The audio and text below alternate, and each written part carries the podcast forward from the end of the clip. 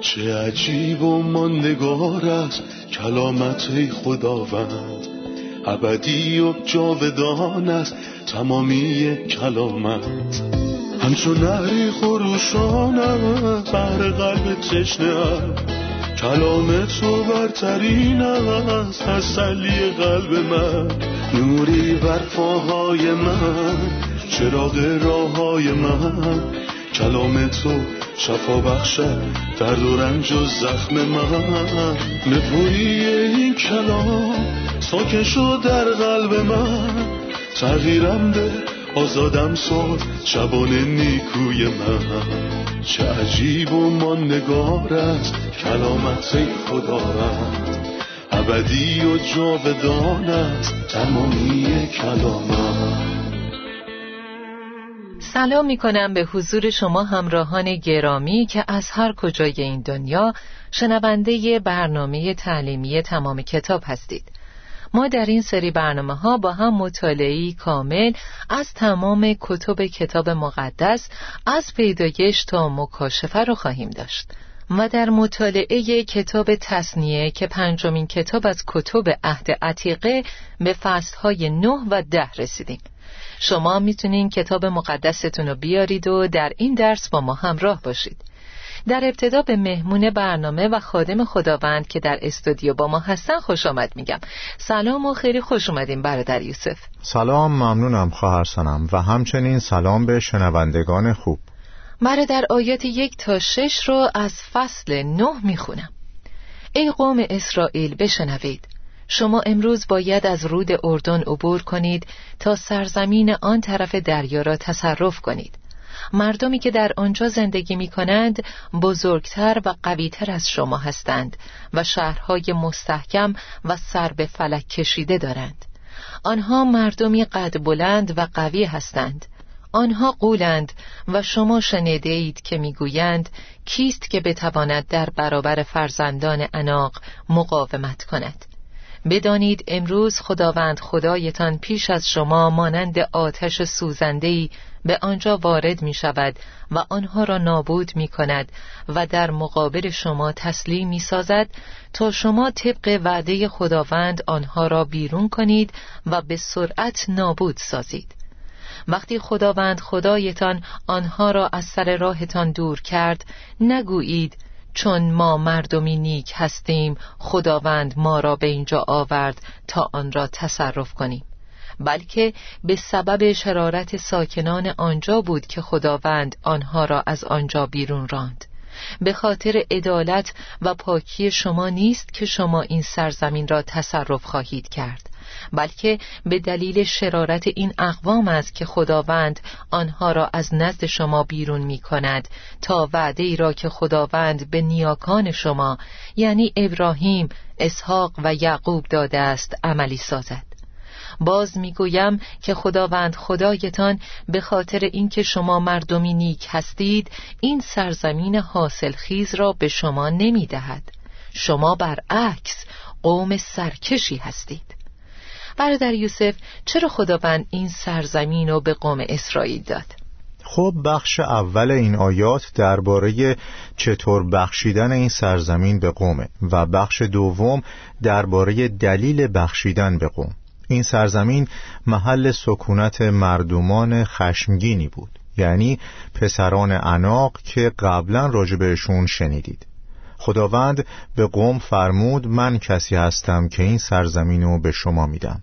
من خداوند خدای شما هستم که در پیش شما همچون آتشی سوزنده حرکت می کنم خداوند ملتها رو نابود کرد و اونها رو در مقابل قوم تسلیم کرد. تا شما طبق وعده خداوند آنها را بیرون کنید و به سرعت نابود سازید.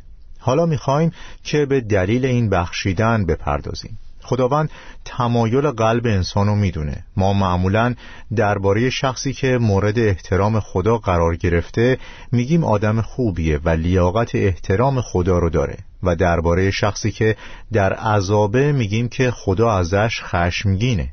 اما در اینجا خداوند به قوم میگه که اصلا اینطور نیست. او عبارت به خاطر عدالت و پاکی شما نیست رو اول و بعد دوباره در آخر تکرار می‌کنه. خداوند میفرماید که به خاطر نیکویی شما نیست بلکه همونطور که در آیه چهار میفرماید نگویید چون ما مردمی نیک هستیم خداوند ما را به اینجا آورد تا آن را تصرف کنیم. بلکه به سبب شرارت ساکنان آنجا بود که خداوند آنها را از آنجا بیرون راند. این موضوع مهمیه. خداوند می‌خواست اون مردم رو بیرون کنه. پس از قومش به عنوان وسیله برای نابودی شرارت اونها استفاده می‌کنه. اما یه مورد دیگه هم بود که باعث شد قوم این کار رو انجام بده. اینکه در اونجا ساکن بشن و تصاحبش کنن چون سرزمین خوبیه. خداوند فرمود که من وعده این سرزمین رو به اجدادتون داده بودم. پس دو تا دلیل وجود داره. اول اینکه خداوند اون قوم به خاطر شرارتشون از اون سرزمین بیرون کرد. و دلیل دوم همین که شما مالک این سرزمین میشید. اما باز هم نه به خاطر اینکه نیک هستید بلکه به خاطر وعده هایی که خداوند به اجدادتون داده. و در ادامه از آیه هفت خداوند بهشون یادآوری می‌کنه که وقتی موسی با دو لوح که ده فرمان روش نوشته شده بود. از کوه پایین اومد اونها در چه وضعیت سقوط کرده ای بودن و گوساله طلایی رو میپرستیدن. خواهش می‌کنم درباره این اتفاق برامون بگیم عبارت مهمی در اینجا وجود داره که در قسمت قبل سه بار تکرار شده. فصل هشت درباره وفاداری خدا صحبت می‌کنه و فصل نه درباره فساد انسان. در آیه هفت میگه به خاطر داشته باشید و فراموش نکنید که چطور آتش خشم خداوند خدایتان را در بیابان برافروختید. بعد در آیه هشت میگه حتی در کوه سینا هم او را به حدی خشمگین ساختید. و در آیه 22 میگه در تبیره مسا قبروت حتی و هم خشم خدا را برافروختید. کار اونها در طول این حوادث برانگیختن خشم خدا بود. بعد به قسمتی اشاره می‌کنه که موسی از کوه بالا رفت. کارهایی که خداوند برای قوم کرد و در نظر بگیرید. اونها تازه از اردن گذشته بودند. خداوند بهشون مننا داده بود و هدایتشون کرده بود و از دل سنگ بهشون آب داده بود. پس به شدت تقویت شده بودند. ولی وقتی موسی در خروج سی و دو برای مدتی تأخیر کرد شکایت کردند که دیر کرده. پس از هارون خواستند تا براشون یک گوساله بسازه. در طول چهل روزی که موسی نبود از طلاهای جمع شده گوساله رو ساختن موسی بهشون گفت که میره تا با خداوند وقت بگذرونه. کاملا واضحه که عدم وجود ایمان و میل به زندگی عمیقا در وجود انسان ریشه کرده. من فکر می‌کنم واسه همین کتاب مقدس میگه حتی در کوه سینا هم او را به حدی خشمگین ساختید که می‌خواست شما را از بین ببرد. وقتی موسی با دلوه شریعت پایین اومد و قوم و در حال رقص به دور گوساله دید چیکار کرد؟ خیلی حکیمانه رفتار کرد موسی دلوه رو شکست چون این لوحها از همون جمله اولش بر روی قوم محکومیت و داوری می آورد خدای دیگری را غیر از من پرستش نکن. و فرمان دوم می گفت هیچ مجسمه و یا هیچ تمثالی برای خود مساز.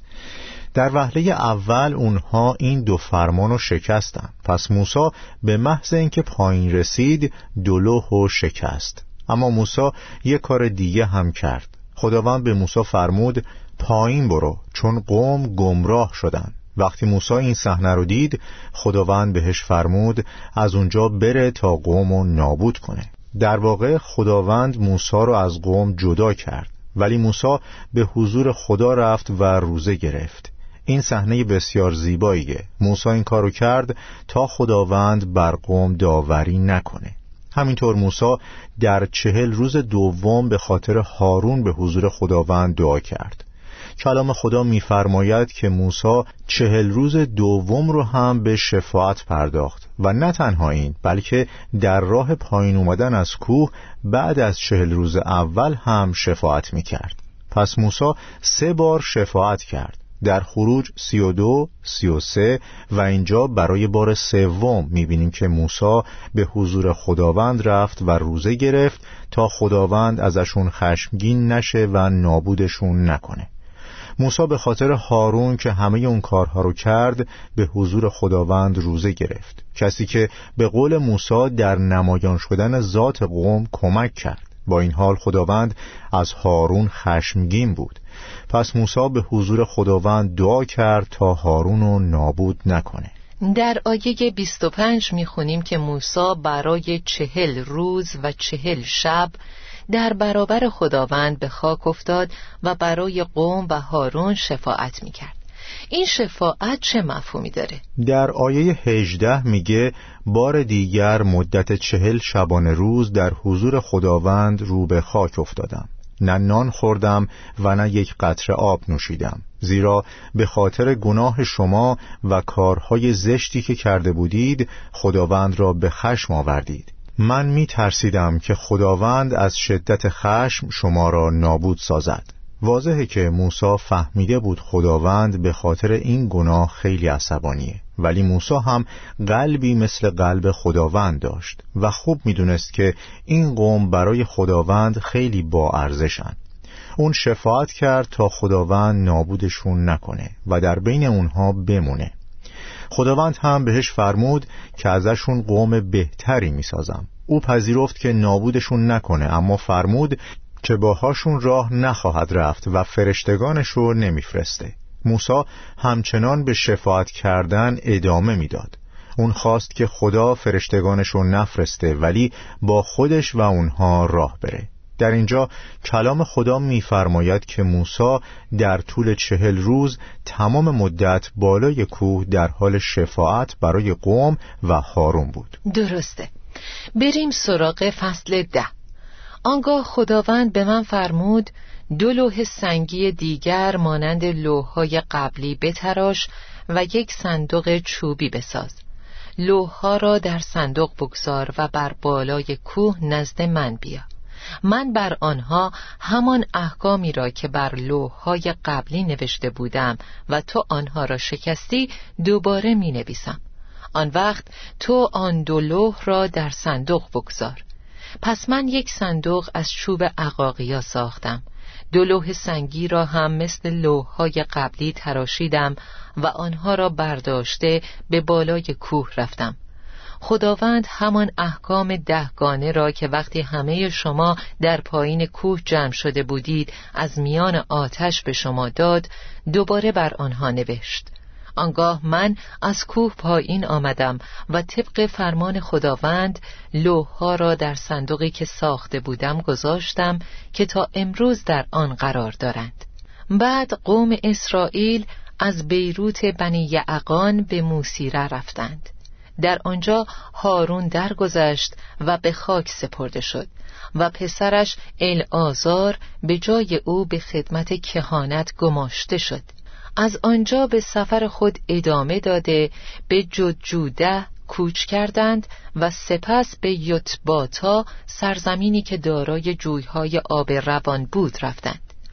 لطفا برامون درباره دو لوح و صندوق توضیح بدین. دو لوح اول باید شکسته می شدن چون داوری می آوردن اونها شریعت رو با خودشون داشتن و شریعت میگه شخصی که گناه کنه باید بمیره. قوم هم که دو فرمان اول رو شکسته بودن. پس همون موقع که موسی برای اولین بار با لوحها پایین می اومد داوری بر تمام قوم آورده می شد در نتیجه خدا باید راه حل دیگه ای پیدا می کرد اما شریعت شریعته. اونا قوانینی بودند که خدا با انگشت خودش نوشته بود و فرمان خدا اقتدار خدا رو داره. پس در یه صندوق گذاشتشون و اینجا درباره یه صندوق چوبی صحبت می‌کنه و به طلا اشاره نکرده.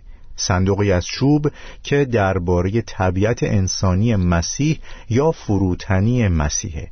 انگار داره به همون یادآوری میشه که خدا همیشه در همه چیز به مسیح اشاره می‌کنه. کسی که گفت شریعت تو در دل من است. عجیب نیست که قوم در انجام شریعت شکست خورد اما مسیح رو می‌بینید که شریعت رو به کمال میرسونه.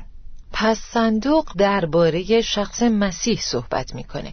با توجه به نکاتی که الان بهش اشاره کردین مسیح چطور برای شریعت ارزش قائل بود؟ مسیح در همه چیز برای شریعت ارزش قائل بود. شریعت تو در دل من است. یعنی دلم، وجودم و افکارم مطابق این شریعت حرکت می کنند او از شریعت در جنگ های روحانی و تغذیه روح و جانش استفاده می کرد مسیح فرمود چون من از خود سخن نمی‌گویم بلکه پدری که مرا فرستاده است به من فرمان داد که چه بگویم و چگونه صحبت کنم.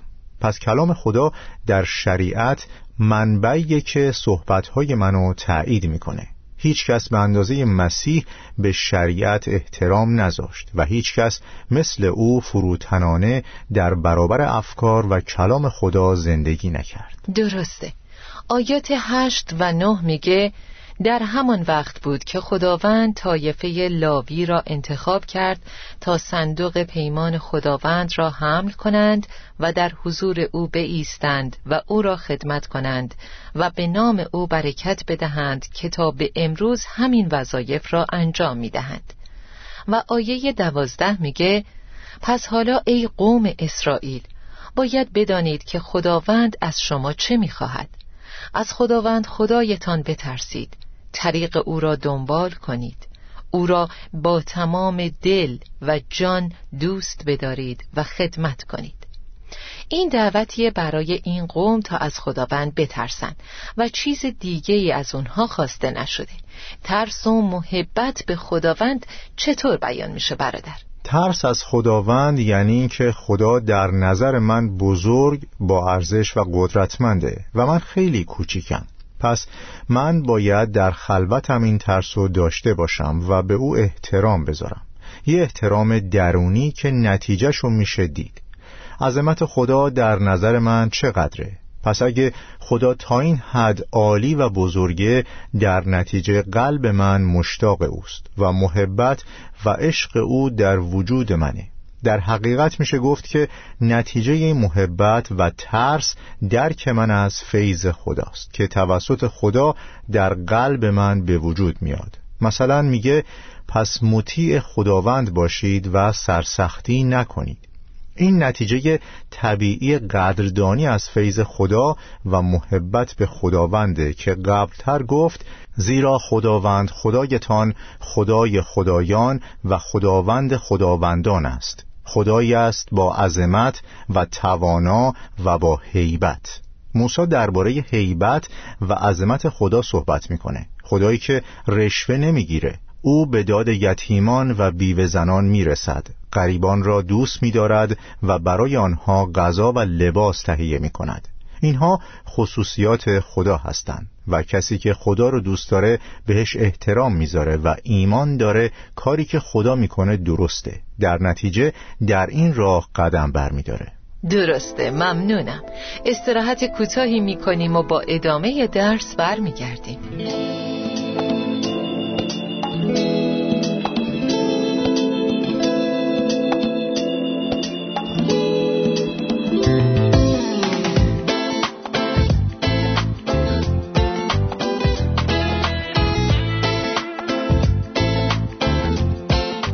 در یوسف در آیه سیزده میگه و احکام او را که امروز به شما ابلاغ می‌کنم و برای خیر و صلاح شماست به جا آورید. منظور از به جا آوردن احکام چیه؟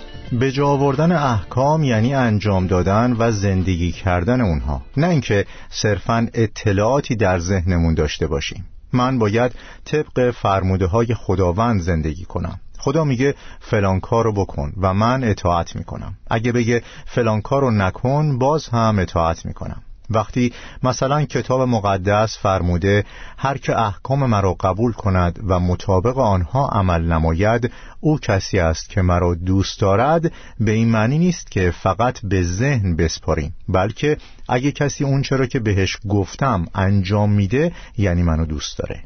در آیه 17 میگه زیرا خداوند خدایتان خدای خدایان و خداوند خداوندان است. خدایی است با عظمت و توانا و با هیبت. ما این صفات رو قبلا هم دیدیم. خدایی که تبعیض را نمیپسندد. ولی بعدش میگه و رشوه نمی‌گیرد. من نمی‌تونم عبارت رشوه نمی‌گیرد و تصور کنم. چطور ممکنه کسی بخواد به خدا رشوه بده؟ موضوعی که باعث تعجب شما شده خیلی مرسوم و معموله. تمام دعاها و تعاملات با خدا اگه بر پایه فیض خدا و ذات او نباشه رشوه دادن به خدا به حساب میاد. مثلا من این کارو می‌کنم تا از خشم خدا در امان باشم. فلان کارو می‌کنم تا گناهانمو ببخشه یا به هم کمک کنه. حتی بعضی وقتها کسایی هستن که احساس می‌کنن خدا بهشون بدهکاره. مثلی در کتاب مقدس هست که درباره یه فریسی و یه باجگیره فریسی کسیه که ایستاد و به خدا گفت ای خدا تو را شکر می‌کنم که مانند سایرین نیستم. این معامله خوبیه دارم بهت رشوه میدم. هفته دو بار روزه می‌گیرم. ده یک همه چیزهایی را که به دست میآورم می‌دهم. دعا می‌کنم پس من مرد خیلی خوبیم. در حقیقت تعداد زیادی دعا و روزه هست که مثل رشوه میمونن. شاید انسان در ذهنش اینطور فکر نکنه اما این کارها چیزی نیستند جز تلاشی برای رشوه دادن به خدا تا او کمکشون کنه. از خشمش دست بکشه یا برکتشون بده. این که میگید گاهی اوقات دعاها ممکنه نوعی رشوه دادن به خدا باشه ما رو میترسونه. روزه هم می‌تونه رشوه به خدا باشه و دعاها و صدقات هم همینطور. انگار دارم به خدا میگم من حق تو زیر پا نمی‌ذارم و تو هم حقم و زیر پات نذار. انگار دارم با خدا بر اساس بدبستون معامله می‌کنم. این رشوه دادنه. اینم اشتباهه که بگیم. خدایا تو اینو به من داده بودی. حالا من باید یه چیزی بهت بدم. ایوب به خدا گفت من بهت تقدیم کردم. چرا تو در عوض به من عطا نمی کنی؟ ایوب ناراحت بود چون خدا اجازه داد درد وارد زندگیش بشه. ایوب شکایت کرد که خیلی کارها کرده و انتظار نداشته خدا در عوض اجازه بده رنج و عذاب بکشه. دقیقا. آیا من بدم؟ چرا این کارو با من می‌کنی؟ این مذهبی بودنه مذهب میگه که من باید یه کاری برای خدا انجام بدم مثلا دعا رو به عنوان یه وظیفه در نظر بگیرم که به من محول شده و باید انجام بدم و اگه انجام ندم اون وقت مشکلی بین من و خدا به وجود میاد پس انجامش میدم ولی این دیگه از روی محبت به خدا نیست بلکه از روی وظیفه است. و بعد که تقدیمش کردم و امتیازم تکمیل شد ازش می‌خوام چیزی رو که داره به هم عطا کنه. پس خدا رشوه قبول نمی‌کنه و روش خدا اینطور نیست. شما شاید به خدایان دیگه رشوه بدید اما این خدا هرگز پرستشی که شکل رشوه داشته باشه رو قبول نمی‌کنه. مثلا زیرا می‌دانید که او تبعیض قائل نمی شود انسان ها تبعیض قائل میشن و خیلی ها این کار رو دوست دارن. تمایل دارن ای رو ترجیح بدن و از طرف اونها ترجیح داده بشن و بر اساس اصل داد و ستد معامله کنن. کلام خدا میفرماید او به داد یتیمان و بیوه زنان می‌رسد. غریبان را دوست می‌دارد و برای آنها غذا و لباس تهیه می کند. شما هم به غریبان شفقت نشان بدهید زیرا شما نیز در سرزمین مصر غریب بودید. دو دلیل برای دوست داشتن غریبان هست. ما غریب بودیم و خدا خودش غریبان رو دوست داره.